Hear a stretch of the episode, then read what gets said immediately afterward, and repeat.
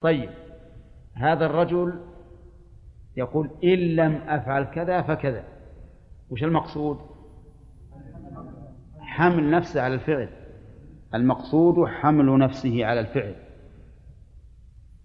هذا نقول نسميه نذر اللجاج والغضب يسميه العلماء. اسم خاص ولا حاجة يعني لا شا لا مشاحة في الاصطلاح ما دام سموه نذر اللجاج والغضب وإن لم يكن فيه لجاج وغضب فنحن نقول ما قالوا ونسميه بما سموه. هذا يقصد إيش؟ الحمل عليه. أو التصديق. التصديق يقول أو أو التكذيب. التصديق بأن يحدثنا بحديث. يحدثنا بحديث. هذا صحيح؟ قال صحيح. إنما هو صحيح. هذا ليس بصحيح. قال لله علي نذر إن كان كذبا أن أصوم سنة. لماذا قال هذا الكلام؟ تصديقا لقوله تصديقا لقوله. نعم هذا نقول قصد بهذا تصديق قوله أو التكذيب بالعكس بأن يحدثه شخص بشيء. يقول لا كذاب أنت. كيف كذاب قال نعم. إن كان ما تقوله صدقا فعبيدي أحرار. هذا وش المقصود؟ التكذيب. يعني يؤكد أنه يكذب هذا الرجل بهذا القول. بهذا القول. يقول العلماء إن هذا حكمه حكم اليمين كما قال المؤلف رحمه الله. يقول المؤلف رحمه الله فحكمه إيش؟ فيخير نعم. فيخير بين فعله وكفارة يمين. كاليمين يعني كما لو حلفت على شيء فإن فعلته فلا كفارة وإن لم تفعل فعليك كفارة. المهم نقول هذا النذر إن شئت فافعل ما نذرت وإن شئت فكفر كفارة يمين عرفتم؟ طيب لماذا؟ يعني هل هناك دليل يدل على ذلك؟ ما هو؟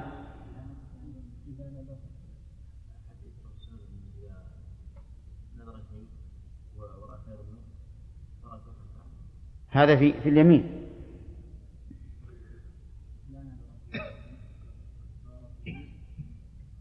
أي هذا المؤلف استدل بهذا الحديث الذي رواه سعيد في سننه. لا نذر في غضب وكفارته كفارة يمين. لا نذر في غضب وكفارته كفارة يمين. أما من جهة التعليل فقالوا إن إن هذا بمعنى اليمين. لأنه لم يقصد بهذا النذر إلا المنع أو الحمل والتصديق والتكذيب وقد قال النبي صلى الله عليه وسلم إنما الأعمال في النيات وإنما لكل امرئ ما نوى. إذا نضرب مثالا حتى نعرف كيف التخيير. هذا رجل قال لله علي نذر إن فعلت كذا أن أصوم ثلاثة أيام. ففعل. هل يلزمه صيام ثلاثة أيام أو كفارة يمين ها؟ يخير. إن شاء صام ثلاثة أيام وإن شاء كفر كفارة يمين لأن هذا النذر حكمه حكم اليمين. حكم حكم اليمين. طيب إذا قلنا إن حكمه حكم اليمين فهل الأولى أن يفعل؟ أو الأولى أن يكفر؟ نقول سبق لنا أن المسألة بحسب المحلوف عليه. إن كان خيرا ها فالأفضل أن يفعل. وهنا في الغالب أنه خير لأنه نذر. نعم. لكن مع ذلك لئلا نلزمه نقول أنت مخير بين فعله وكفارة اليمين. الثالث الثالث نذر المباح كلبس ثوبه وركوب دابته فحكمه كالثاني. وش يعمل؟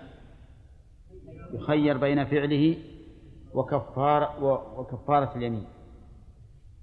نذر المباح بأن قال رجل لله علي نذر أن ألبس هذا الثوب.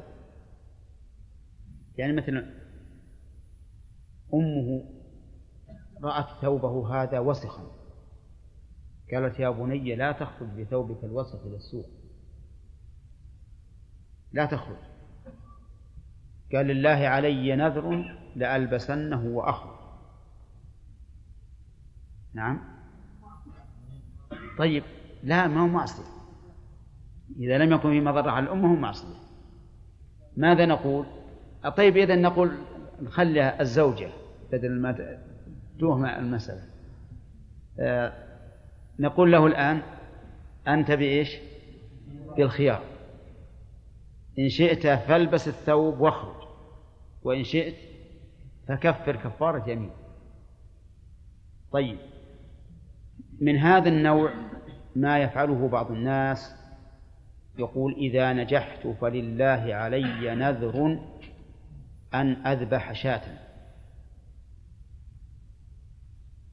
فهل يلزمه أن يذبح الشاة أو نقول يخير بين ذبحها وكفارة اليمين؟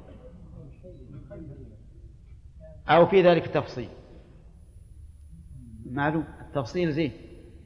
طيب إذا كان قصد بذبح الشاة التصدق بها شكرا لله على النعمة فهذا طاعة ويجب عليه أن يوفي به كما سيأتي إن شاء الله تعالى. وإذا قصد بذلك إظهار الفرح أن يذبحها ويدعو إخوانه نعم وأصدقائه فهو يخير بين فعله وكفارة اليمين. لأن هذا من باب المباح وليس من باب الطاعة. واضح؟ وهذا يسأل عنه كثيرا.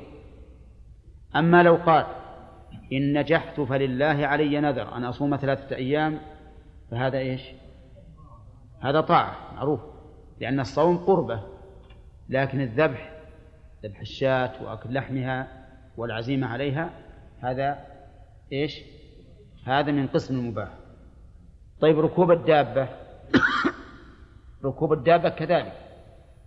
قال لله علي نذر أن أركب هذا هذا البعير أو أن أركب هذه السيارة.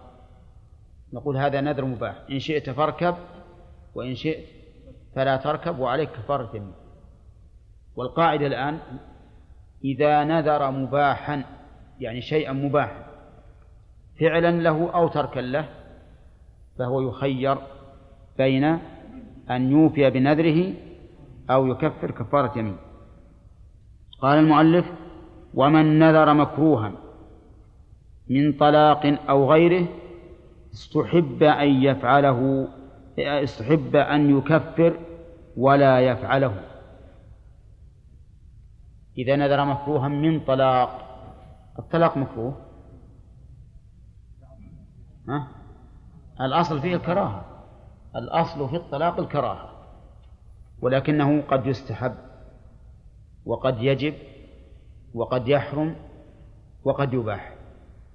يعني الطلاق تجري فيه الأحكام الخمسة. لكن الأصل فيه الكراهة.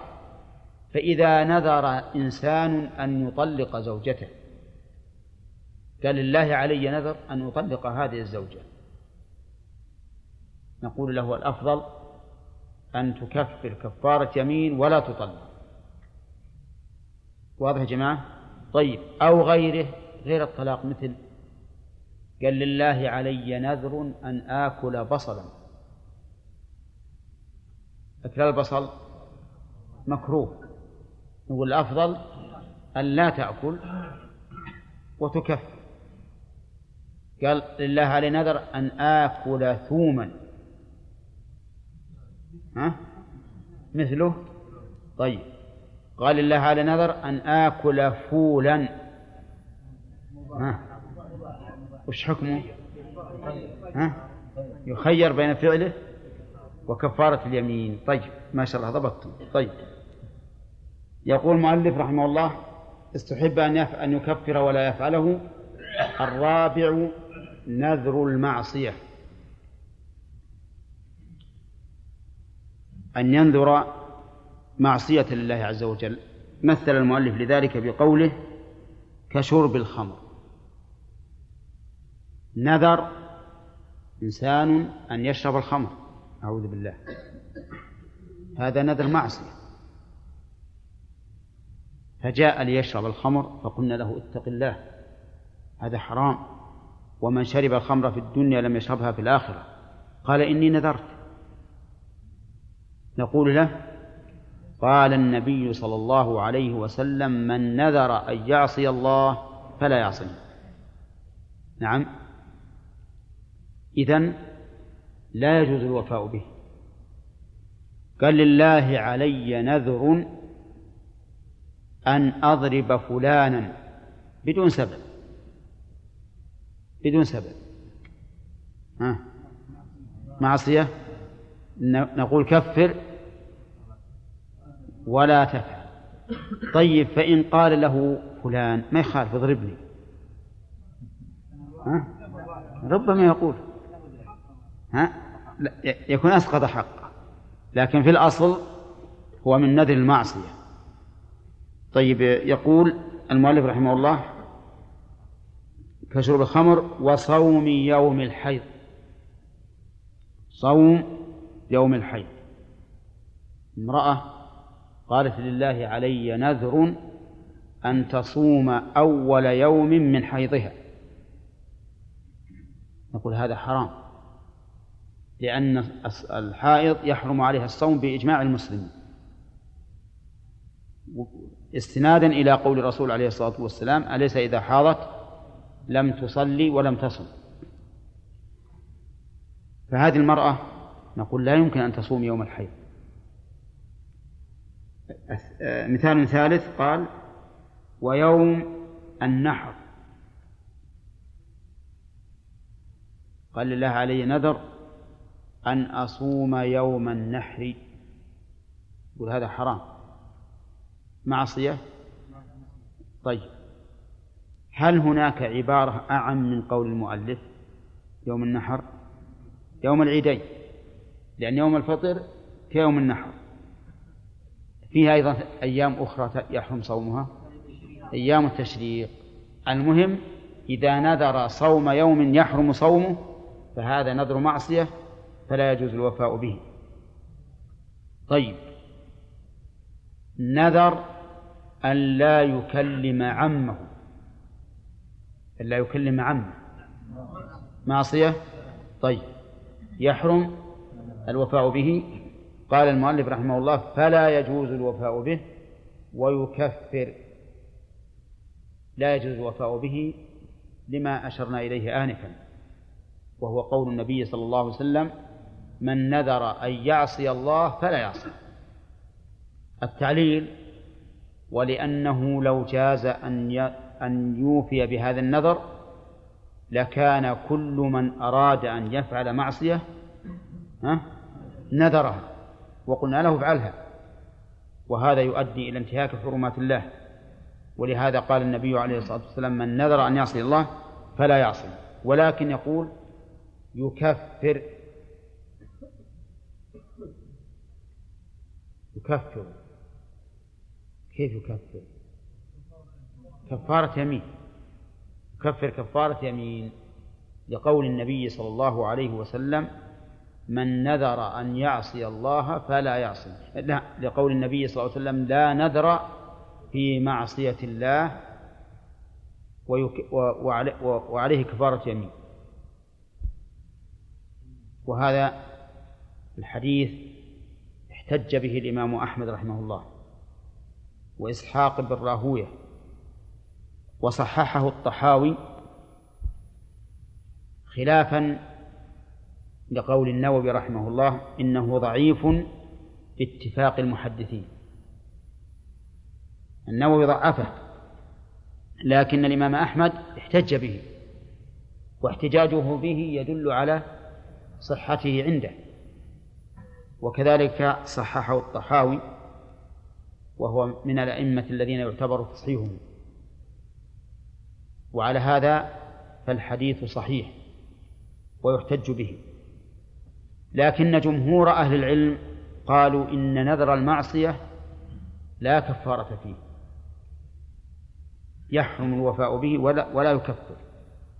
واحتجوا بحديث عائشة الذي أشرنا إليه آنفا وهو قول الرسول عليه الصلاة والسلام من نذر أن يعصي الله فلا يعصيه. واضح؟ ولكن نقول إنه ما دام قد ورد حديث فيه زيادة وهو صحيح فإنه يجب الأخذ بهذه الزيادة. وش الزيادة؟ ها؟ كفارة اليمين. لا نظر في معصية وكفارته كفارة يمين فنقول يكفر ولأن المعنى يقتضي ذلك. لأن هذا الرجل نذر فلم يفعل. نذر نذرا فلم يفعل. ونحن نقول نذره انعقد لأنه ألزم نفسه به. ولا يمكن أن يوفي به لأنه معصية وحينئذ يكون نذر نذرا لم يوفه فعليه الكفارة كما لو حلف كما لو حلف أن يفعل معصية فإننا نقول له لا تفعلها وعليك كفارة يمين. نعم. فما ذهب إليه الإمام أحمد رحمه الله وإن كان من مفرداته أقرب إلى الصواب بأنه لا يك... لا يفعل المعصية وعليه كفارة يمين. ولكن هل يقضي ذلك اليوم ويكفر لفوات محله؟ أو لا يقضي. ظاهر الحديث أنه لا يقضي. ظاهر الحديث أنه لا يقضي. وأن عليه كفارة فقط. يعني مثلا قال والله لا أصومن يوم العيد. قلنا لا كفارة عليك لا يجوز لا يجوز أن تصوم. لكن هل يلزمه أن يصوم يوما بدله مع الكفارة كما هو المذهب أو لا يلزمه؟ ظاهر النص أنه لا يلزمه لأن أصل التعيين كان محرما ومعصية. الفقهاء رحمهم الله يفرقون يقولون إذا كان المنع لمعنى يتعلق بالفاعل فإنه لا قضاء وإن كان لمعنى يتعلق بالزمان والمكان فإن عليه القضاء. طيب. نذر نذرت امرأة أن تصوم يوم الحيض. تصوم؟ لا تصوم. عليها كفارة يمين. تقضي؟ لا تقضي. ليش؟ لأنه لمعنى يتعلق بالفاعل فلا قضاء عليه أما إذا نذر أن يصوم يوم العيد فهنا الرجل مثلا أو المرأة التي نذرت أن تصوم يوم العيد لا تصوم لا لمعنى فيها ولكن لمعنى يتعلق بالزمن أو المكان أيضا. المكان مثل لو نذر أن يصلي في المقبرة. قلنا لا تصلي لأن هذا حرام. ولكن هل تقضي أو لا تقضي؟ فيه الخلاف.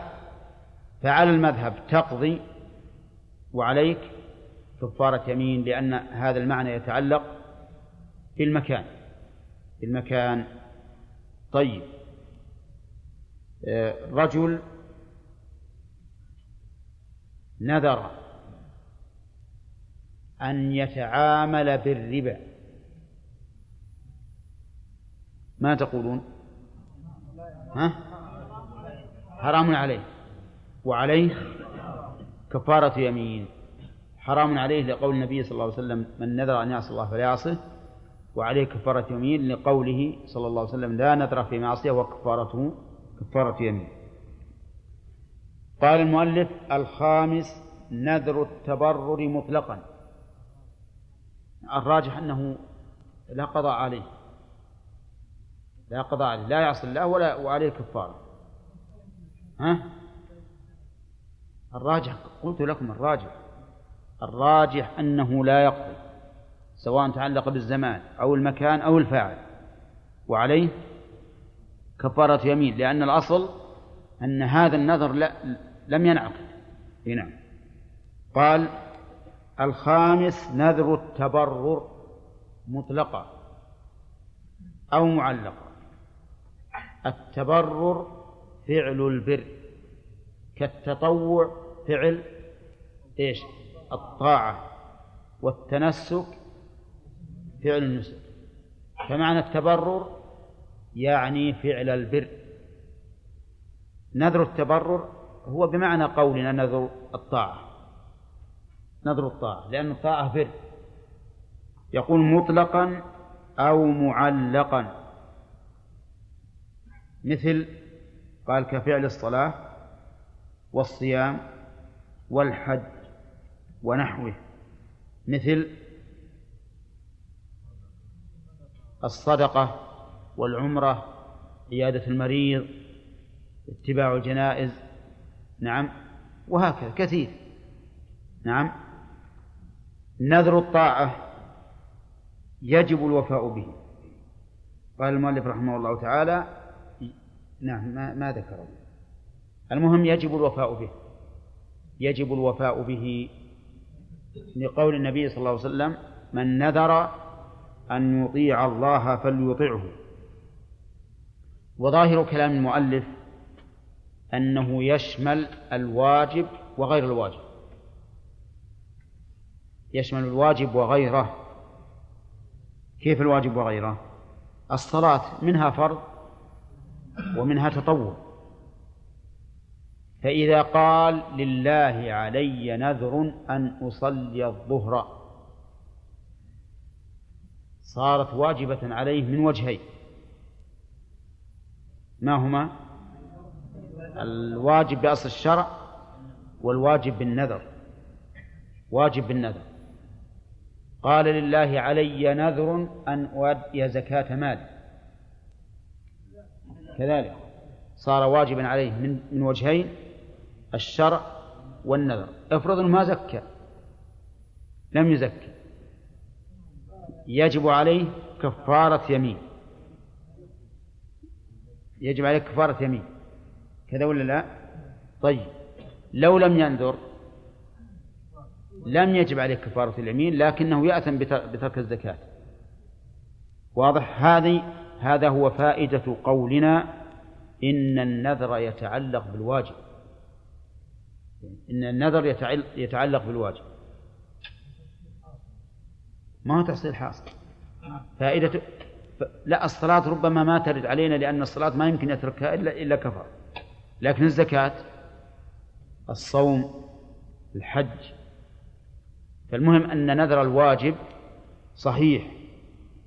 وفائدة قولنا بالصحة أنه يجب عليه من وجهين بحيث لو تركه لوجبت عليه الكفارة مع الإثم.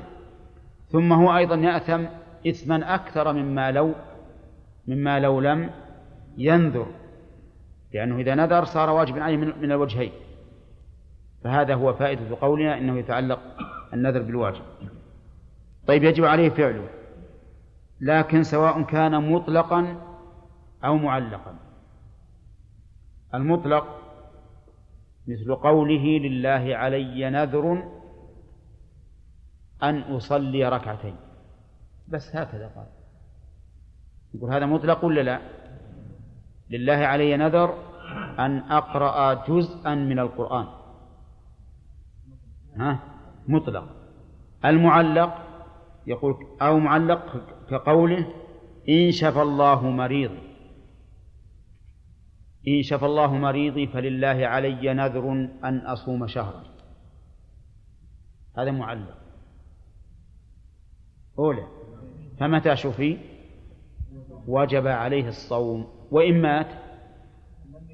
لم يجب عليه شيء. وإن بقي مريضا؟ كذلك لم يجب عليه شيء. واضح؟ طيب وإن شفي بعد موت الناذر إن شفي بعد موت الناذر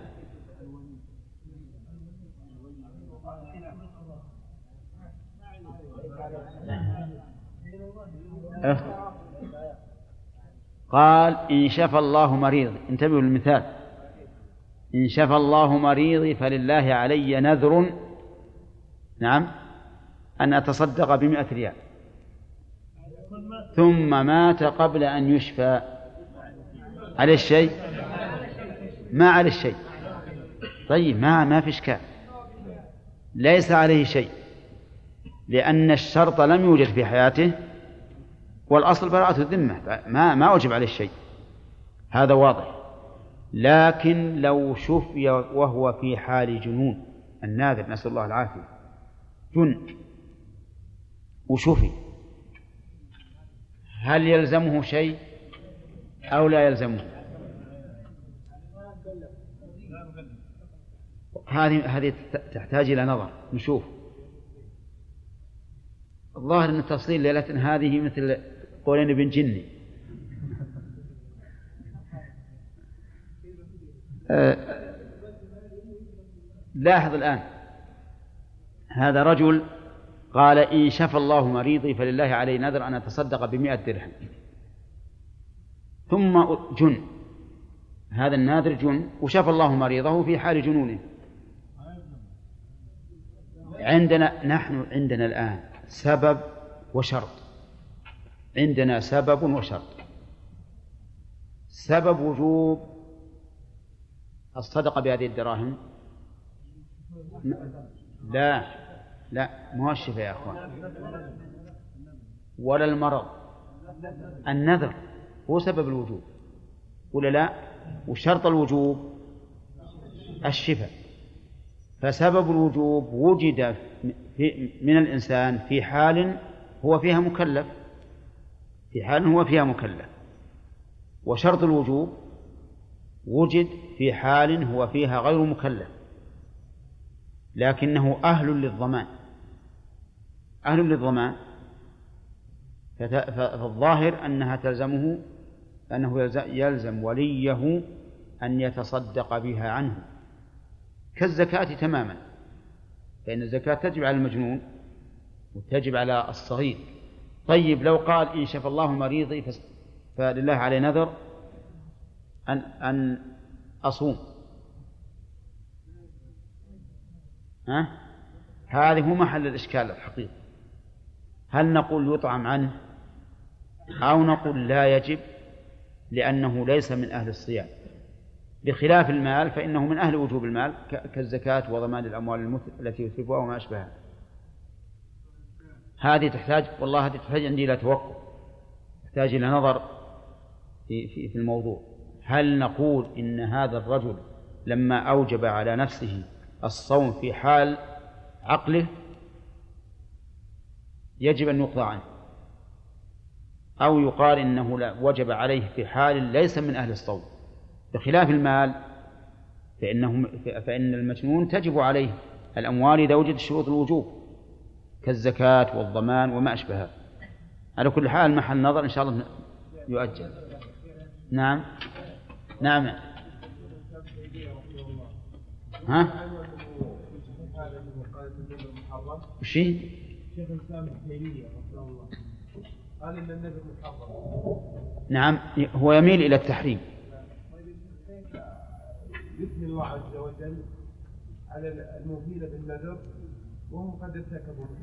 هل أوفى هل أثنى الله على الموفين أو على الناذرين؟ أي أو أقول هل أثنى الله على الموفين أو على الناذرين؟ ها؟ فرق إيه الموفين بنذرهم لكن قال هل قال إنهم ينذرون تفسيره معناه أنهم إذا نذروا لله شيئا لم يهملوه قاموا به. وفيها قول آخر أن المراد بالنذر كل الواجبات. كل الواجبات فهي نذر.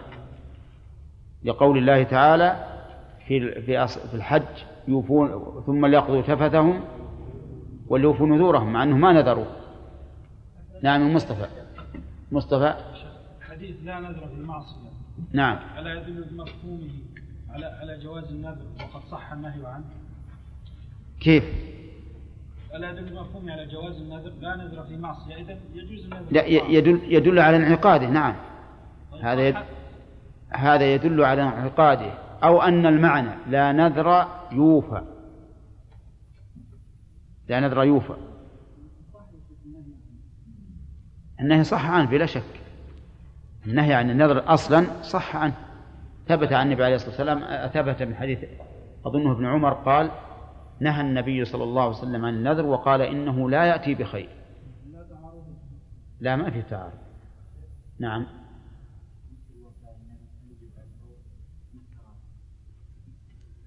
إذا كان مقرو... إذا كان مقرونا بشرط فهو على الفور من حين يوجد الشرط يجب الوفاء به. وإذا كان مطلقا ففيه خلاف. والصحيح وجوب الوفاء به فورا.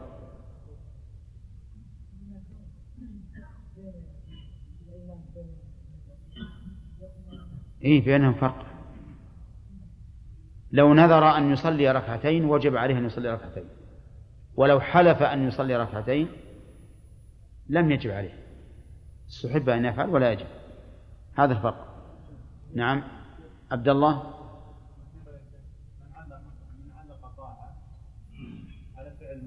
شيء معين. هذا من القسم الثاني. ومن نذر كيف؟ شلون؟ شلون؟ من قال لله عليه شفى مريضي أن أصوم. أي. قلنا هذا ليس عليه ما يجب عليه الصيام. كيف؟ ما يجب عليه؟ أي شيء. يخير. غير إن شفى الله مريضي فعلي أن أصوم؟ أي نعم. لا يجب عليه أن أصوم لا. هذا نذر التبرع هذا الخامس. لا لا لا. هو يعبر عن نفسه يا شيخ. القسم الثاني يا شيخ أي. القسم الثاني معلق على فعل شيء معين. نعم. مباح يعني مباح على شيء مباح. ما فصلنا يا شيخ. مثل؟ ما فصلنا بين الطاعة وبين غير الطاعة. لا لا مباح موجود. القسم القسم. الثاني جاري والغضب. القسم الثالث نذر مباح. أي يا شيخ. يقول فيخير بين فعل وكفارة المباح قصدك لا لا نذر اللجاج والغضب. زين. ما بين مباح ولا غير مباح. معلوم.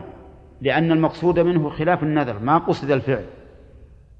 قصد معنى اليمين قصد الحمل عليه أو المنع أو التصديق أو التكذيب. أصلا ما ما هو ما قال ما قال مثلا لله علي نذر أن أفعل كذا.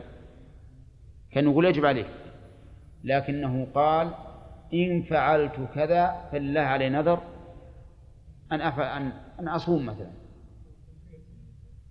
إيش؟ التفريق بين أن يذبح جاد. بين إنه ينوي التصدق ولا ينوي الفرح. إي نعم لأنه إذا نوى التصدق صارت طاعه علقها على فعل معين. ما يخالف ولا على فعل معين. ما نفصل نقول متى قصدت الحمل على الشيء أو المنع أو التصديق أو التكذيب فهو حكم حكم اليمين. ومتى قصدت فعل الطاعة؟ فيجب الوفاء به. بس قد تفعل الطاعة على شيء. ما ولو كان سواء معلق أو غير معلق. المهم من هذا الرجل ما قصده فعل الطاعة. يوم قصده أن يمتنع من هذا الشيء أو أن يفعل هذا الشيء أو أن يصدق أو يكذب. ها؟ الله يجزاك خير. نعم. شكرا خلاص. واضح؟ جزاك الله خير. الصدقة ما ياكل نعم. نعم يا عبد الوهاب. حديث شيخ مش- مشهور على ألسنة العوام. في- يعني حينما يذكروا في في الترغيب عن التطيب. أن امرأة في عهد الرسول عليه الصلاة والسلام نذرت أن تزني والعياذ بالله. فأمرها الرسول عليه الصلاة والسلام أن تخرج متطيبة. فما شلون؟ هذا الحديث لا شك أنه ما يصح ما هو صحيح. لا ما هو صحيح. ما هو صحيح. نعم.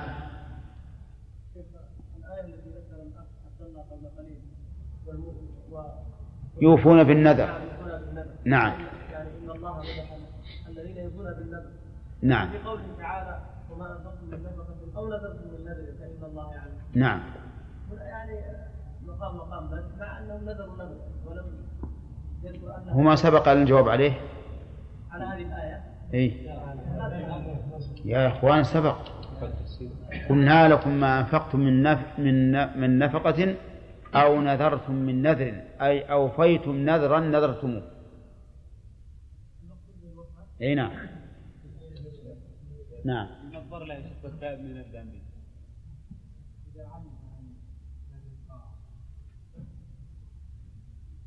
أي نعم. إذا عجز عنه فإن كان له بدل فعل بدله. وإن لم يكن له بدل فإنه يبقى معلقا في ذمته حتى يشفيه الله. فإن لم يكن يعني ما يرجى زوال العجز ينظر فيه. إذا كان مثلا صدقة قصدي إذا كان صياما يكفر عنه. كالواجب بأصل الشرع. وإن كان صلاة فالعجز عنها فيما يظهر لا يتصور لأنه يصلي على حسب حاله. نعم. لا. لا. ليس له صيغة كل ما دل على الالتزام فهو نذر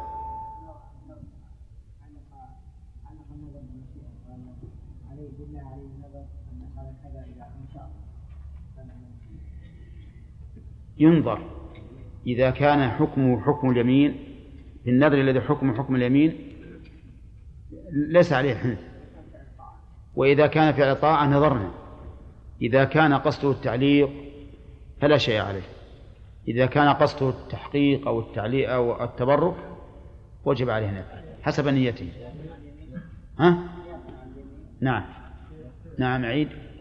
إذا نذر أول ما يقول الله من أن يصوم ثلاثة أيام ثم جن بعدين يخلص. فيقال هذا كان عليه واجب. جزاك الله يسلمك يتصدق عنه أو يصام كما كان عليه حتى من كان عليه واجب إذا جن ينظر فيه. إيه؟ يعني مذهب واجب مالي؟ هذا شيء يتعلق بالبدن.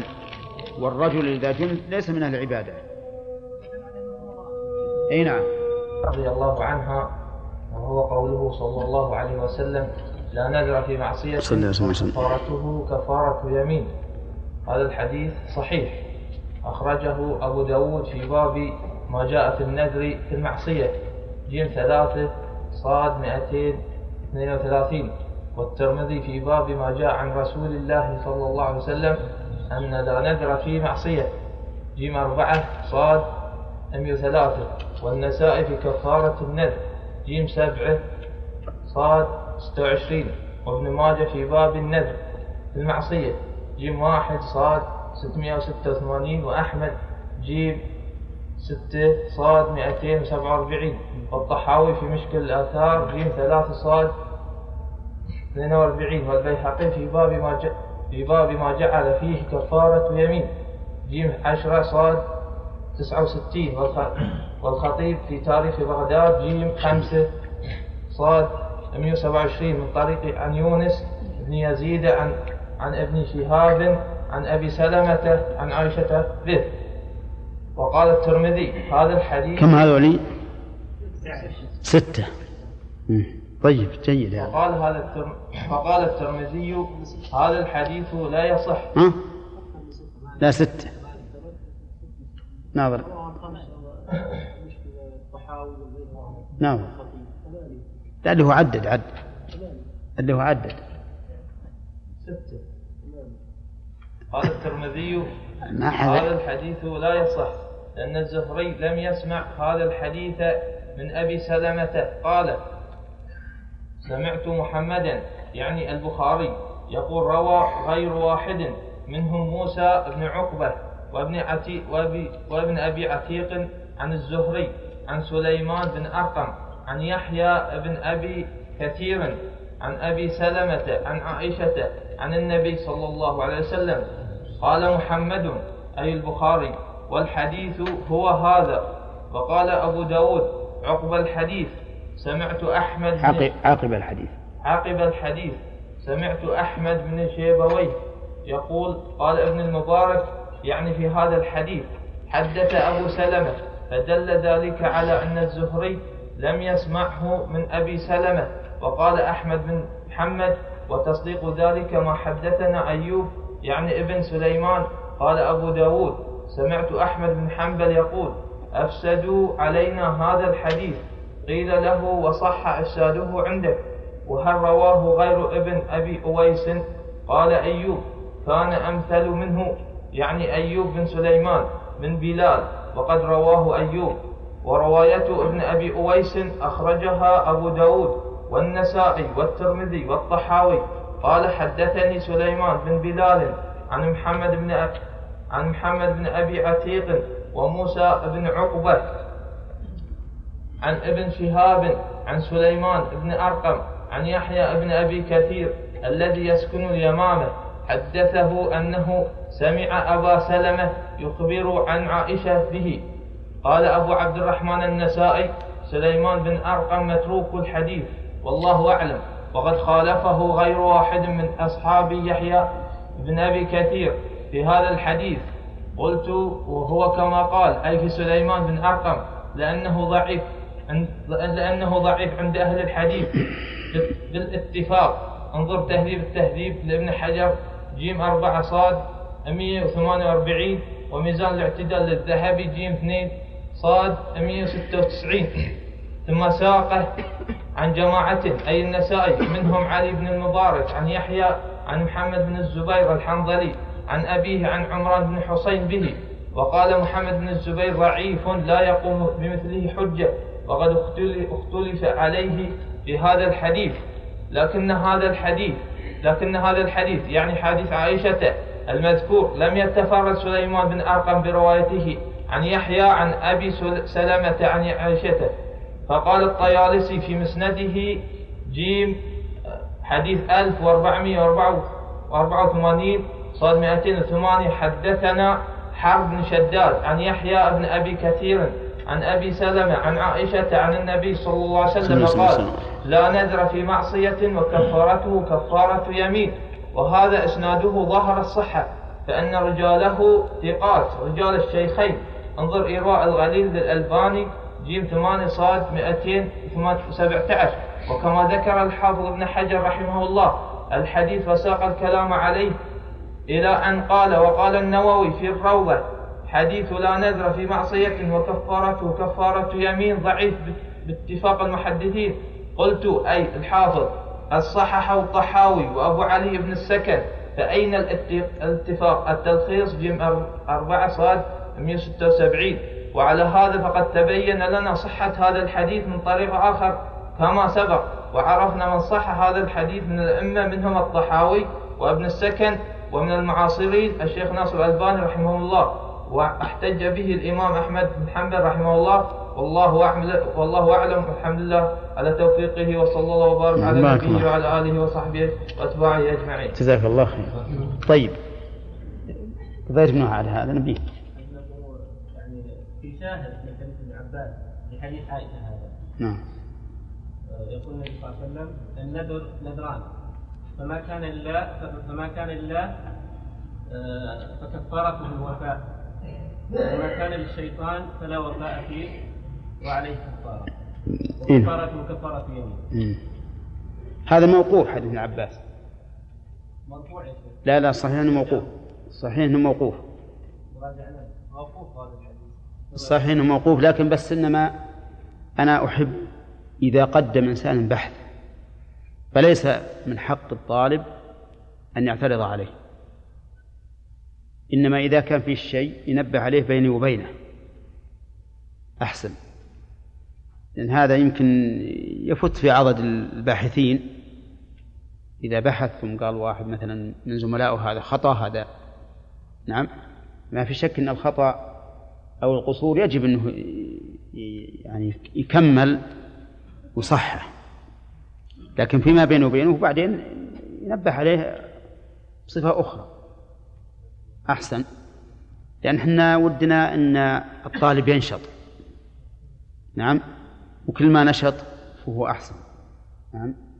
حتى أن الإنسان ربما الفائدة الأولى وهو التصريح بالتحديث عن أبي سلمة و وبعدين يصور ويوزع على من على من أراد. كما أن عندي أيضا بحوث أخرى. قال الحادي عشر وش الموضوع؟ المسألة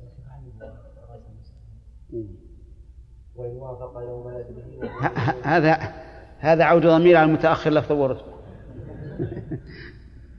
طيب. مسألة من نذر صوم يوم من نذر صوم يوم؟ الله مريضي. نعم. ولله علي نذر أن أصوم خمسة أيام مثلا فلما شفى الله مريضه جن. قلنا هل يلزمه القضاء أم لا؟ نعم. طيب الآن يلا. اقرأ. اقرأ. مسألة تشبه هذه. زين تفضل. يقول قال في انصاف المجلد الحادي عشر صفحة 139 وإن وافق يوم نذره وهو مجنون فلا قضاء عليه ولا كفارة. قال في الفروع أن من نذر صوم شهر معين وجن كل الشهر لم يقضي على الأصح. وكذا قال في المحرر والرعايتين والحاوي كلمة على الأصح أحب أن أبين لكم. الفروع إذا قال على الأصح يعني من الروايتين. يعني فيه روايتان عن أحمد أصحهما هذه. وأيضا معنى أصحهما ليس معنى أصحهما عن أحمد أصحهما في المذهب. وإذا قال في الأصح يعني الوجهين. والفرق بين الروايتين والوجهين الروايتان عن الإمام أحمد والوجهان عن أئمة أصحاب الإمام أحمد. عن أئمة الأصحاب أصحاب الإمام أحمد. ما عن أحمد؟ لكن عن كبار المذهب يكون فيها قولان لهم. فيقول فيها في الأصح. والروايتين يقول فيها على الأصح. إي نعم. وكذا قال في المحرر والرعايتين والحاوي وغيرهم وجزم به وجزم في المغني والشرح والوجيز والزركشي وغيرهم. والرعاية الكبرى في موضع وعنه يقضي انتهى. وفي المنتهى في المجلد الثالث صفحة 453 وإن وافق يوم نذره وهو مجنون فلا قضاء. فلا قضاء ولا كفارة. قال الشرح لخروجه عن أهلية التكليف فيه كمن نذر صوم شهر بعينه وجنه قال في المغني فإن جن جميع الشهر لم يلزمه القضاء ولا كفارة. وقال أبو ثور يلزمه القضاء لأنه من أهل التكليف حال نذره وقضائه فلزمه القضاء كالمغمى عليه. ولنا أنه ليس من أهل التكليف في وقت الوجوب فلم يلزمه القضاء كما لو كان في شهر رمضان. ولنا وش معنى لنا. يعني دليل. دليلنا كذا. إي نعم. خلاص؟ بارك الله فيكم على المذهب يا شيخ ولا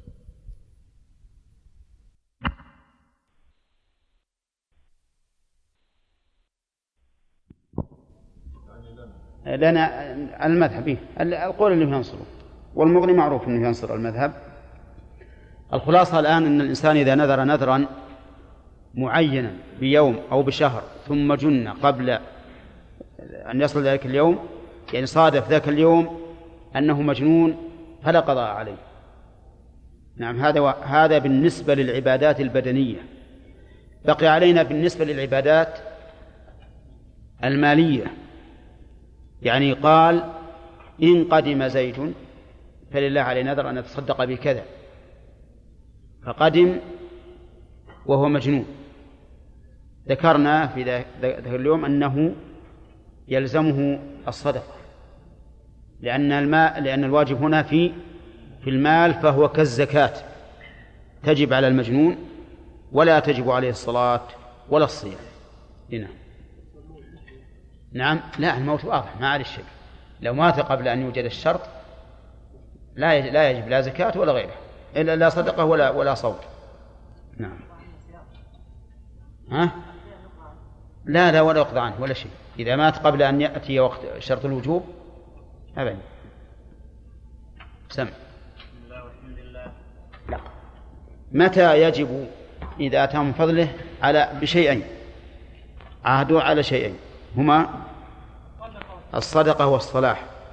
فلما آتاهم من فضله أخلفوا الأمرين كل كليهما. بخلوا به. هذا ضد الصدقة. وتولوا وهم معرضون ضد الصلاح. فأعقبهم نفاقا في قلوبهم إلى يوم يلقونه. أعوذ بالله. إلى الموت. بما أخلفوا الله ما وعدوه وبما كانوا يكذبون. يقال إن هذه الآية نزلت في رجل من الصحابة. يقال له ثعلبة ابن حاطب. لكن هذا ليس بصواب. بل هو باطل وضعيف. باطل وضعيف. وقد كتب في هذا رسالة أحد طلبة الجامعة الإسلامية وبين أن هذا كذب وأن هذا الصحابي لم يقع منه هذا هذا الأمر. طيب نستمر الآن في درس جديد. ها؟ طيب ناظر المعروف رحمه الله. فمتى وجد الشرط لا. كقوله إن شفى الله مريضا. أو سلم مالي الغائب فلله علي كذا. أو نجحت كما يفعل بعض الطلبة الآن يكون ضعيف فيقول إذا نجحت الله علينا ذلك كذا. يقول فمتى وجد الشرط لزم الوفاء به؟ الدليل قول النبي صلى الله عليه وسلم من نذر أن يطيع الله فليطعه. وهذا يشمل الطاعة سواء كانت معلقة بشرط أو مطلقة. إلا إذا نذر الصدقة بماله كله أو بمسمى منه يزيد على على ثلث الكل فإنه يجزئه الثلث. نعم. فإنه يجزئه قدر الثلث صح. استثنى المؤلف من قوله لزمه الوفاء به إذا نذر الصدقة بماله كله فإنه يجزئه قدر الثلث. واستدل الأصحاب رحمهم الله لهذا بحديث كعب بن مالك رضي الله عنه وحديث أبي لبابة بن عبد المنذر رضي الله عنه. أما كعب بن مالك فإنكم تعلمون قصته. تخلف عن غزوة تبوك بدون عذر. ولما رجع النبي صلى الله عليه وسلم من تبوك جاء المنافقون يعتذرون إلى النبي صلى الله عليه وسلم فكان يعذرهم ويستغفر لهم ويكل سرائرهم إلى الله. ويفرحون بهذا لأنهم أهل ظاهر. فيفرحون بالظاهر ويقولون يكفينا استغفار النبي صلى الله عليه وسلم لنا. وما علموا أن الله قال استغفر لهم أو لا تستغفر لهم إن تستغفر لهم سبعين مرة فلن يغفر الله لهم. والعياذ بالله. أما كعب بن مالك رضي الله عنه وهلال بن أمية ومرارة بن الربيع فصدقوا وقالوا ما لنا عذر؟ وكعب بن مالك رضي الله عنه تكلم بين يدي النبي صلى الله عليه وسلم بكلام فصيح عجيب لأنه أشب القوم أشب القوم وأجلدهم. قال إني إني أوتيت جدلا. يعني أقدر أخاصم وأعرف أتخلص ولكن لا يمكن أن أتقدم إليك بعذر اليوم فتعذرني ثم يفضحني الله تعالى غدا. الله أكبر. شوف الإيمان واليقين. المنافقون قال الله فيهم سيحلفون بالله لكم إذا انقلبتم إليهم لتعرضوا عنهم فأعرضوا عنهم إنهم رجس ومأواهم جهنم جزاء بما كانوا يكسبون. أما هذا فلإيمانه أعطى الصدق. وقال إني أنا ما لي عذر وما ملكت راحلتين قط في غزوة كهذه. لكن راحلتين ولكن أخذه التسويف لما خرج الناس أول يوم قال أبى انتظر وبكرة ألحقهم في اليوم الثاني قال بكرة ألحقهم حتى أخ... ذهب الوقت. النبي عليه الصلاة والسلام ماذا عامله؟ هجره صار لا يكلمه حتى إنه يقول آتي وأسلم على النبي عليه الصلاة والسلام. وأقول أحرك شفتيه برد السلام أم لا؟ مع حسن خلق النبي عليه الصلاة والسلام. لكن لكل مقام مقال. ومع ذلك كان الرسول عليه الصلاة والسلام يلاحظه. إذا كبر للصلاة لاحظه النبي عليه الصلاة والسلام. نظر إليه. فإذا أقبل عليه إليه كعب أعرض. لأن الرسول عليه الصلاة والسلام كان يراعي أصحابه خير رعاية. بقي على هذه الحال يخرج إلى السوق يكلم الناس ما يكلمونه حتى أبو قتادة ابن عم كعب بن مالك وأحب الناس إليه دخل عليه في بستانه وسلم عليه ولا رد عليه السلام. سلم عليه ولم رد عليه السلام.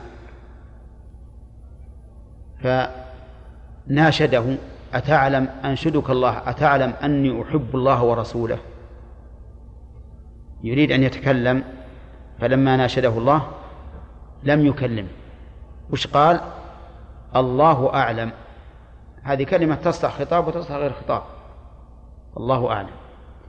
لما مضى عليه أربعون ليلة أمر النبي صلى الله عليه وسلم زوج أن أرسل إليهم أن يفارقوا زوجاتهم. يخلون زوجاتهم يروحون لأهلهم. فقال كعب لما جاءه رسول رسول الله صلى الله عليه وسلم وقال إن رسول الله صلى الله عليه وسلم يأمرك أن تعتزل امرأتك. قال أنا هل قال أنا رجل شاب يشق علي مفارقة أهلي؟ ها؟ أبدا والله ما قال. قال هل أطلقها أم أعتزلها؟ لو لو قال طلقها طلقها. قال أمرك أن تعتزل تعتزل أهلك. فذهبت المرأة إلى أهلها أو اعتزلها بعد أربعين ليلة.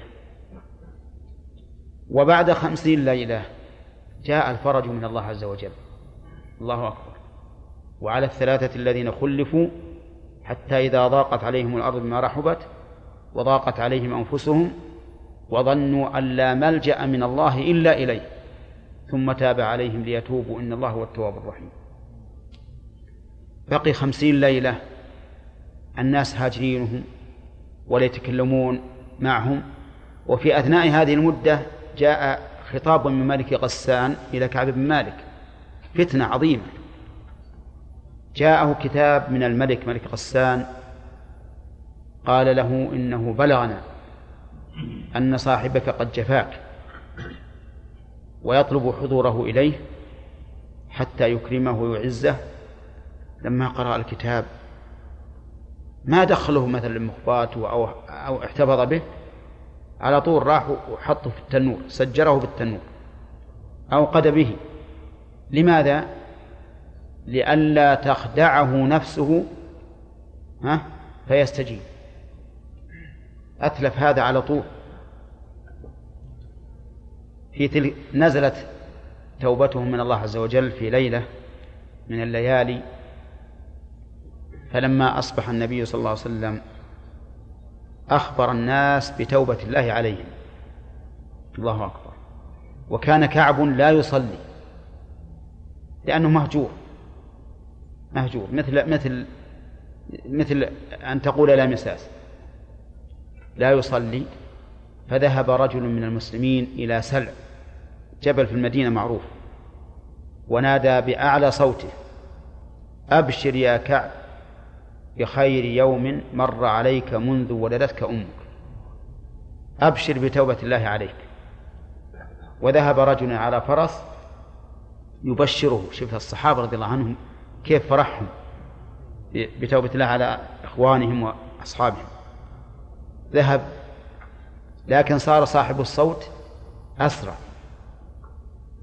فصارت البشارة لصاحب الصوت أعطاه, أعطاه حلته كعب بن مالك. فلما جاء إلى النبي عليه الصلاة والسلام ودخل المسجد قام إليه طلحة بن عبد الله رضي الله عنه يهنئه بتوبة الله عليه.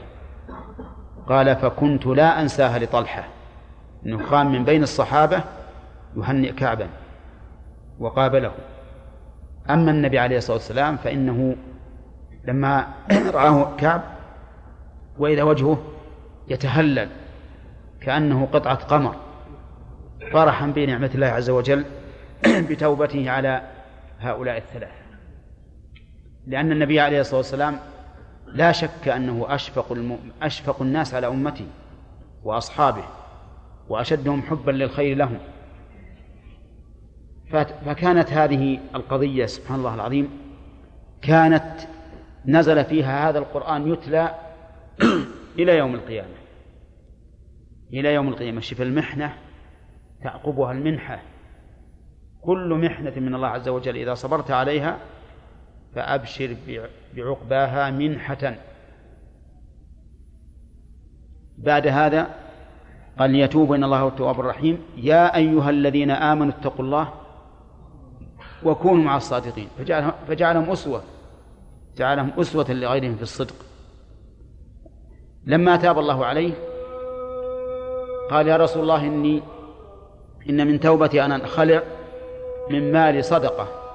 فقال أمسك عليك بعض مالك فهو خير لك. الله أكبر. إن كعب بن مالك رضي الله عنه كان لا يصلي مع الجماعة لأنه كان قد هجر بأمر النبي صلى الله عليه وسلم. هنا هذه تصححون إن شاء الله تعالى. إلا إذا نذر الصدقة بماله كله فإنه يجزئه قدر الثلث. مثل أن يقول إن شفى الله مريضي فلله علي نذر أن أتصدق بجميع مالي. هذا نذر تبرر مطلق ولا معلق؟ معلق. أو يقول لله علي نذر أن أتصدق بجميع مالي. هذا نذر تبرر مطلق. يقول المؤلف يجزئه قدر الثلث. يجزئه قدر الثلث. الدليل الدليل قصة كعب بن مالك رضي الله عنه. حين تاب الله عليه فقال يا رسول الله إن من توبتي أن أنخلع من مالي صدقة. من مالي كله صدقة. فقال النبي صلى الله عليه وسلم أمسك عليك بعض مالك فهو خير لك. متفق عليه. وعند أبي داود أنه قال له يجزئك الثلث. يجزئك الثلث. وقد سمى النبي صلى الله عليه وسلم سمى الثلث كثيرا. فقال لسعد بن أبي وقاص الثلث والثلث كثير. وكذلك أيضا أبو لبابة رضي الله عنه ابن عبد المنذر قال يا رسول الله إن من توبتي أن أنخلع من مالي صدقة إلى الله ورسوله. فقال له النبي صلى الله عليه وسلم يجزيك منه الثلث. وقصة أبي لبابة ذكرها بعض الناس في قصة في قصة تخلفه عن غزوة تبوك. وليس هذا بصحيح. والصحيح أنها كانت في قصة إشارته لحلفائه بني قريظة حين أخبرهم أو حين استشاروه هل ينزل على حكم النبي عليه الصلاة والسلام فأشار إلى حلقه. يعني أنه الذبح. فعرف رضي الله عنه أن في ذلك خيانة. فربط نفسه بسارية المسجد وقال لا أطلقها حتى يحلها رسول الله صلى الله عليه وسلم بعد أن يتوب الله عليه. فتاب الله عليه حلها الرسول لما عرف صدق توبته ثم قال إن من توبتي أن أخلع من مالي. فقال له النبي صلى الله عليه وسلم يجزيك الثلث. ففي هذا دليل على أنه إذا نذر الصدقة بماله نعم. فإنه يجزئه الثلث. وذهب بعض العلماء إلى أنه يجب عليه أن يتصدق بجميع ماله. لأن الصدقة بجميع المال لمن علم من نفسه التوكل جائزة. بل هي سنة فعلها أبو بكر رضي الله عنه. فتدخل في عموم قوله من نذر إيش؟ أن يطيع الله فليطعه وأجابوا عن حديث كعب بن مالك وأبي لبابة بأنه ليس فيهما التصريح بالنذر. بل قد يكون ذلك من باب شكر النعمة. من باب شكر النعمة وهي توبة الله عليهما. وليس فيه أنه قال إن لله علي نذرا. بل قال إن من توبتي أي من شكر توبتي أن أفعل كذا وكذا. فهو من باب نية الخير. شكرا لله عز وجل. وفرق بين من يلتزم بالنذر وبين من يريد بدون التزام. والحقيقة أن هذا أن هذه المناقشة قوية. بمعنى أنه ليس في الحديثين دلالة صريحة على أنها على أنهما نذرا لله بذلك. نعم. فالمسألة لا شك أن الإنسان إذا أوفى بنذره وتصدق بجميع ماله مع حسن ظنه بربه واعتماده وصدق اعتماده عليه وأن له جهات يمكن أن يقوم بواجب كفايته وكفاية عائلته لا شك أن أن صدقته بجميع ماله أبرأ لذمته وأحوط. أبرأ وأحوط. وأما الاقتصار على الثلث مطلقا ففي النفس منه شيء. قال المؤلف أو بمسمى منه يزيد على الثلث على ثلث الكل. مسمى منه يعني معين منه من ماله يزيد على ثلث الكل فإنه يجزئه إيش؟ قدر الثلث. قدر الثلث يعني ثلث الكل. مثال ذلك قال لله علي نذر أن أتصدق بهذه السيارة. أن أتصدق بهذه السيارة. فنظرنا ما عنده من المال فإذا السيارة تساوي عشرين ألفا وعنده عشرة آلاف فقط. كم يجزئه؟ ها؟ يجزئه عشرة آلاف. وتبقى السيارة؟ له. كذا؟ أو نقول بعها ثم تصدق بنصف قيمتها. ها؟ لا يلزمه أن يبيعها لأنه لو باعها سوف يأخذ نصف القيمة سوف يأخذ نصف القيمة. لكن إذا باعها فهو أحسن من جهة لأنه أخرجها لله وطابت نفسه بها فكونها لا تدخل ملكه أحسن. وقول المؤلف أو بمسمى منه يدل على الثلث فإنه يجزئه قدر الثلث. هذا أحد القولين في مذهب الإمام أحمد. ولكن المذهب المشهور عند المتأخرين أنه يلزمه أن يتصدق بالمسمى وإن زاد على الثلث. يلزمه أن يتصدق بالمسمى ولو زاد على الثلث. ففي مثالنا هذا يلزمه أن يتصدق بالسيارة كلها.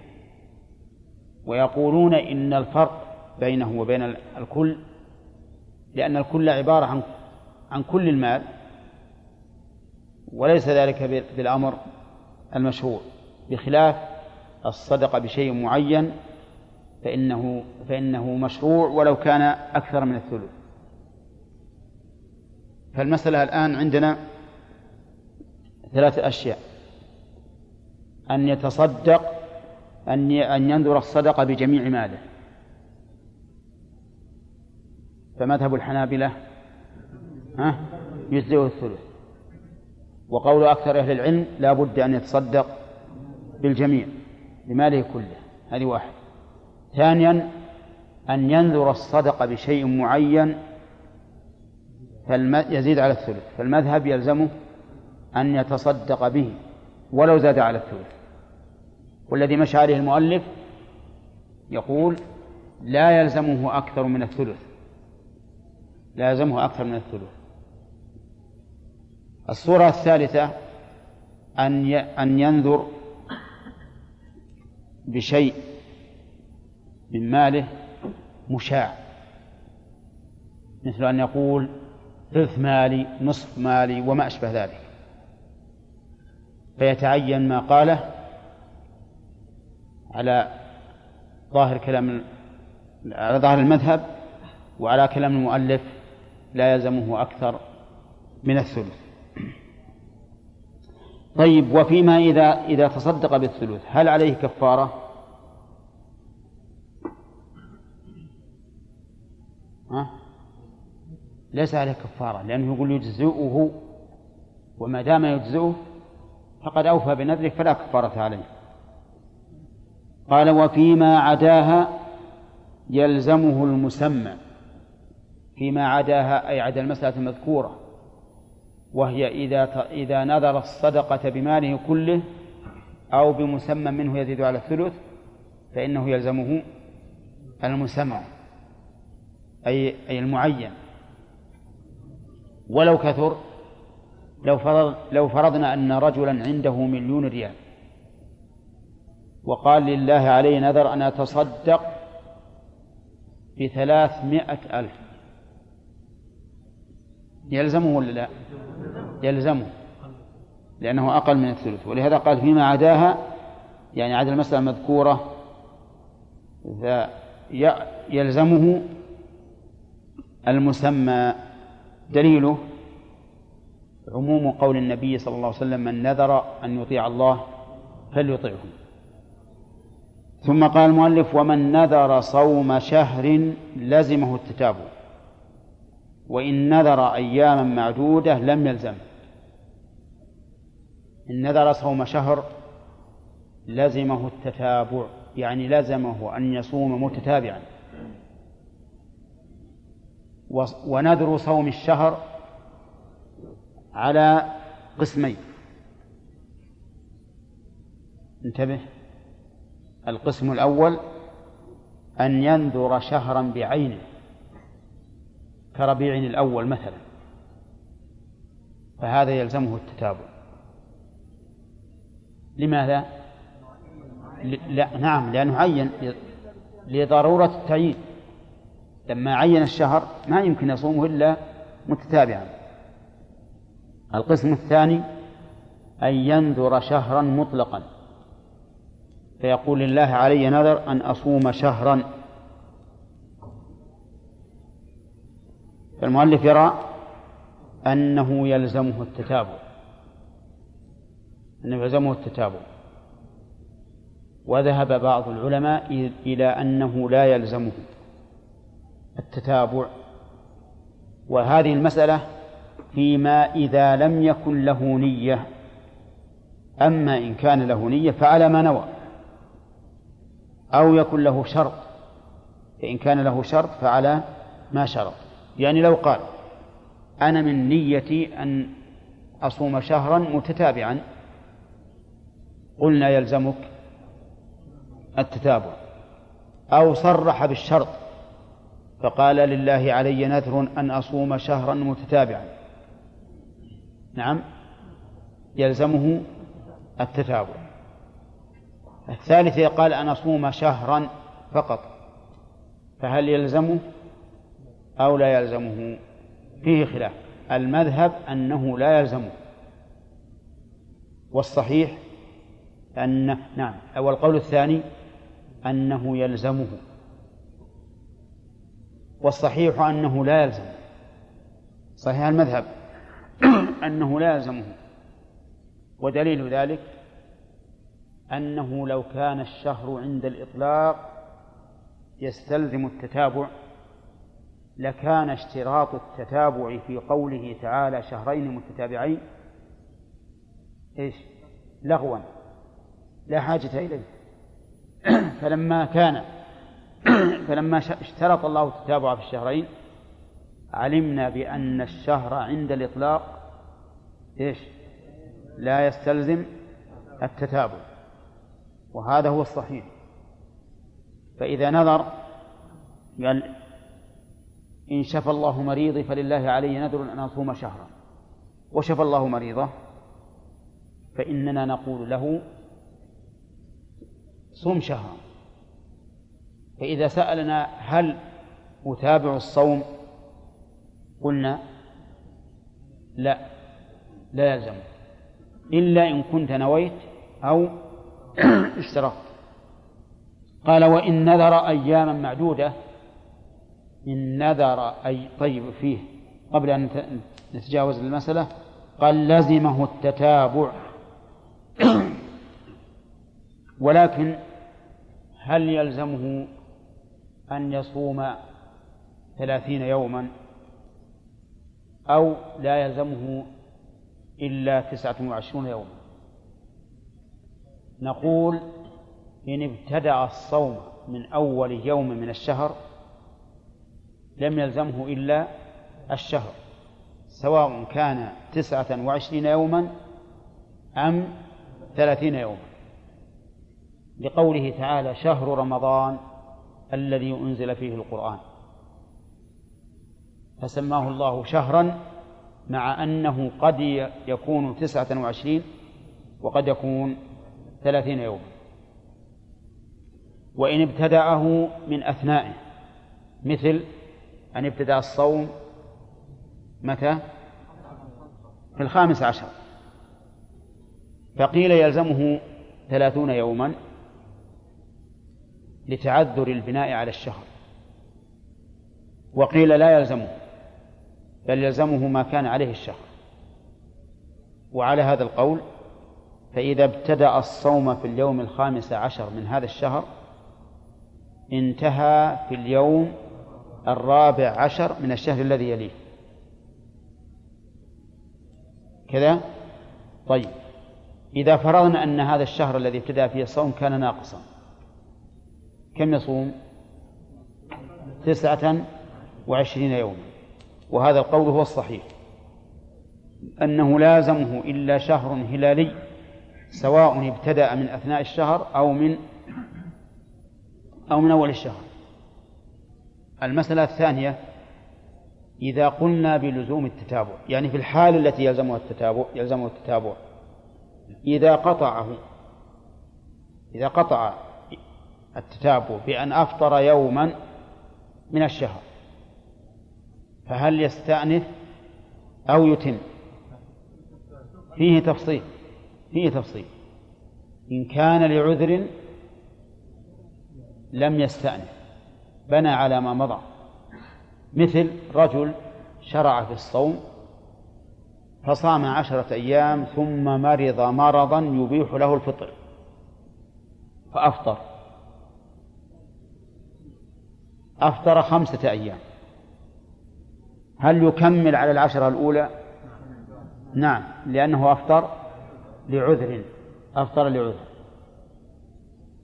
أما لو وكذلك لو سافر لو سافر بعد أن صام عشرة أيام وأفطر في السفر ثم عاد من السفر فإنه إيش؟ يبني على ما مضى. يبني على ما مضى لأن السفر عذر يبيح الفطر. يبيح الفطر حتى في الصيام الواجب بأصل الشرع وهو رمضان. طيب.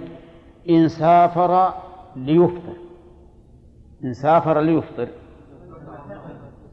حرم الفطر. نقول يحرم عليك أن تفطر أولا. لا يجوز لك الفطر لأنه يلزمك التتابع. ولا تتابع مع الفطر. لكن إذا أفطر يلزمه الاستئناف لأنه أفطر لعذر لا يبيح الفطر.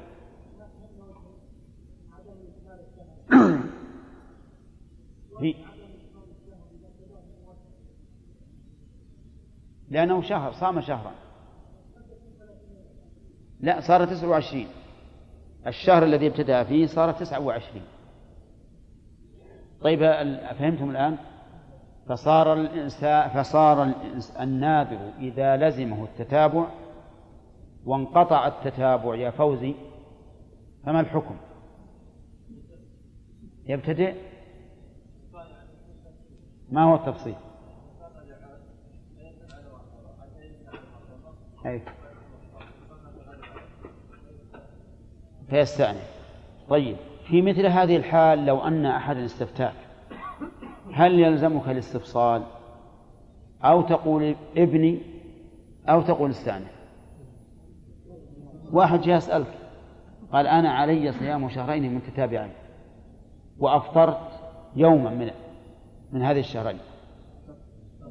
ها أقول استأنف أو أو استمر أو استفصل. ها هنا يجب علي الاستفصال. هنا يجب علي الاستفصال. لأنه لا يتم الحكم إلا بمعرفة الحال إلا بمعرفة الحال. كما لو سألك سائل هلك هالك عن بنت وأخ وعم شقيق. عن بنت وأخ وعم شقيق. تقول البنت هي شقيقة ولا لأب؟ ها؟ أي. البنت ما يحتاج نستفصل عنها. وراه البنت بنت ما فيه شقيق والأب طيب. الأخ نستفصل. نقول هل هو لأم أو لغير أم. والعم معروف من الشقيق الأخ نقول نستفصل هل هو لأم أو لغير أم؟ ليش؟ لأنه إذا قال لأم قلنا ليس له شيء. والباقي للعم. إذا كان أخ من أم ليس له شيء. من الذي أسقطه؟ البنت. البنت الفرع الوارث. مفهوم؟ والباقي للعم. لأنه عاصب أولى رجل ذكر. وإن قالوا إن الأخ أخ الميت أخ شقيق أخ شقيق أو أخ من أب قلنا المال الباقي للأخ والعم يسقط. يحتاج نستفصل يحتاج نستفصل طيب. سألني سائل قال هلك هالك عن ابن أو عن أب عن ابن وأب. ما يحتاج أقول هل الابن رقيق ولا حر؟ أو قاتل ولا غير قاتل؟ آه. إذن نأخذ من هذا قاعدة أنه لا يلزمني السؤال عن وجود المانع. لا يلزمني السؤال عن وجود المانع لكن يلزمني السؤال عن تحقق الشرط. فبينهما فرق. لماذا؟ لأن المانع الأصل عدمه والشرط الأصل عدمه ولهذا أتحقق من وجوده. كلنا الأصل فينا العدم.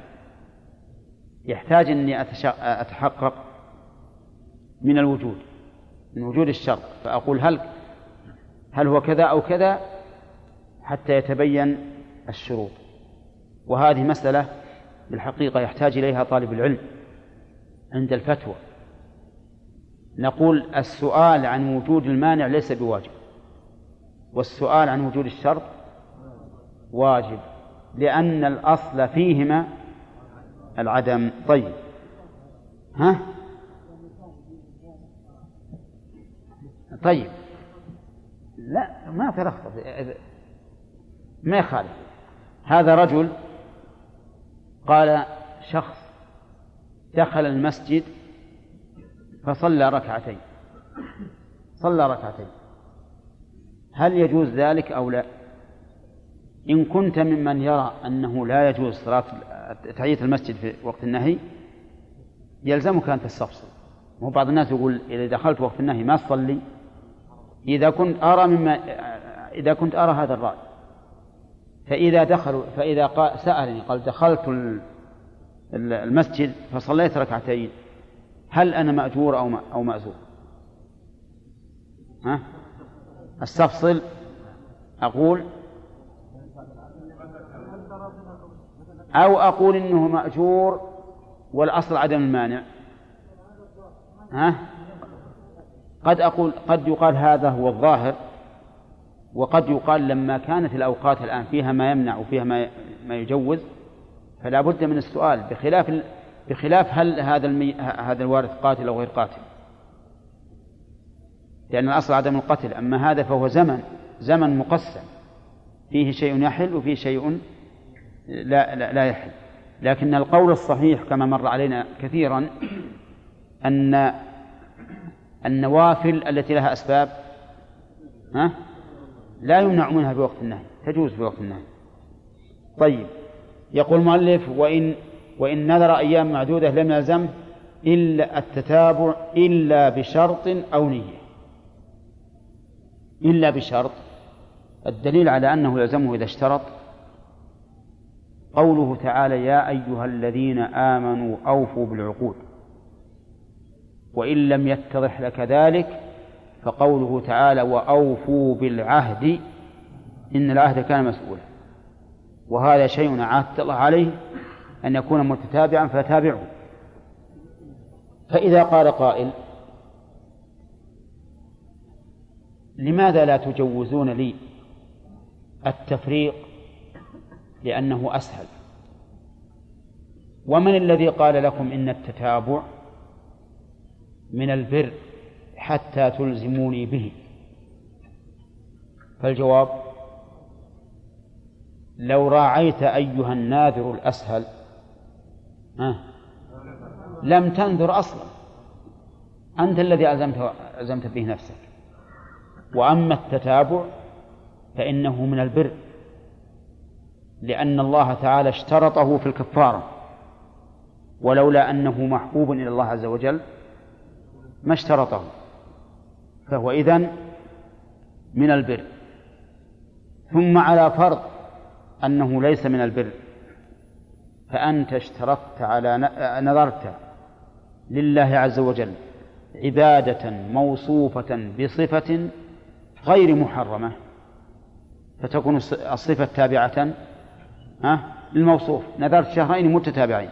صوم الشهرين غير محرم آه، كونه متتابعين غير محرم وصوم الشهرين مشروع بالنذر فيلزمك الوفاء به على ما شرطت. طيب ما الدليل على أنه يلزمه إذا كان بنية؟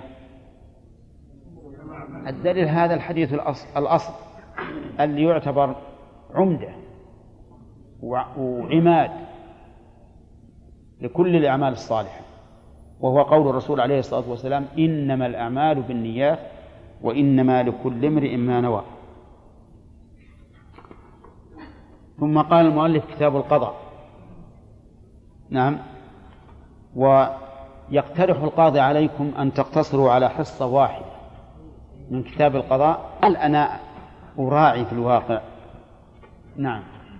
كتاب القضاء. المراجعة إن شاء الله باب النظر في الدرس القادم. كتاب القضاء. يقول المؤلف آه، وهو فرض كفاية. أولا ما معنى القضاء؟ معنى القضاء في اللغة الشرعية إحكام الشيء والفراغ منه. إحكامه والفراغ منه. ويطلق القضاء بمعنى التقدير. فإذا كان أمرا شرعيا فالقضاء بمعنى الإحكام. وإذا كان أمرا مقدرا فإما أن يراد به التقدير الأزلي أو الفراغ من الشيء. فقوله تعالى فقضاهن سبع سماوات أي فرغ منهن أي فرغ منهن. وقوله وقضينا إلى بني إسرائيل في الكتاب أي قدرناه في الأزل. وقوله وقضى ربك ألا تعبدوا إلا إياه أي شرع شرعا محكما. فرضا على العباد. أما في الشرع. فالقضاء في الشرع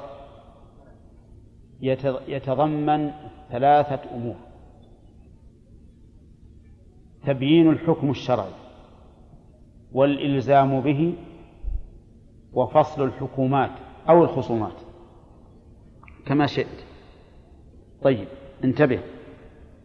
فقولنا تبيين الحكم الشرعي هذا جنس يدخل فيه الفتية لأن المفتي يبين الحكم الشرعي ولهذا لو قلت القضاء شرعا تبيين الحكم الشرعي ما صح الحد ما صح التعريف ليش؟ لأنه غير مانع غير مانع وش معنى غير مانع؟ يدخل في المعرف ما ليس منه. ما الذي يدخل إذا قلنا أن القضاء هو تبيين الحكم الشرعي؟ الفتي. فإن المفتي يبين الحكم الشرعي. طيب. الإلزام به وفصل الخصومات يخرج به إيش؟ الفتيا فإن المفتي لا يلزم. المفتي لا يلزم. وهل يفصل الحكومات ولا لا؟ لا ما يفصلها لكن لو أن المفتي حكم حكم أي تحاكم إليه اثنان وقال رضيناك حكما بيننا وحكم بينهما صار حكمه كحكم القاضي ملزما ولكنه إذا لم يحكم ولم ينصب من قبل ولي الأمر أي عن المفتي فإنه مبين لا ملزم. هذا هو الفرق بين المفتي والقاضي. القضاء يقول المؤلف إنه فرض كفاية. فرض كفاية. أما كونه فرضا فلأن الله سبحانه وتعالى أمر به. فقال يا داود إنا جعلناك خليفة في الأرض فاحكم بين الناس. فاحكم بين الناس. وقال تعالى إن الله يأمركم أن أن تؤدوا الأمانات إلى أهلها وإذا حكمتم بين الناس أن تحكموا بالعدل. فأمرنا إذا حكمنا أن نحكم بالعدل وأمر نبيه داود أن يحكم بين الناس. واضح؟ هذا يدل على أنه فرض.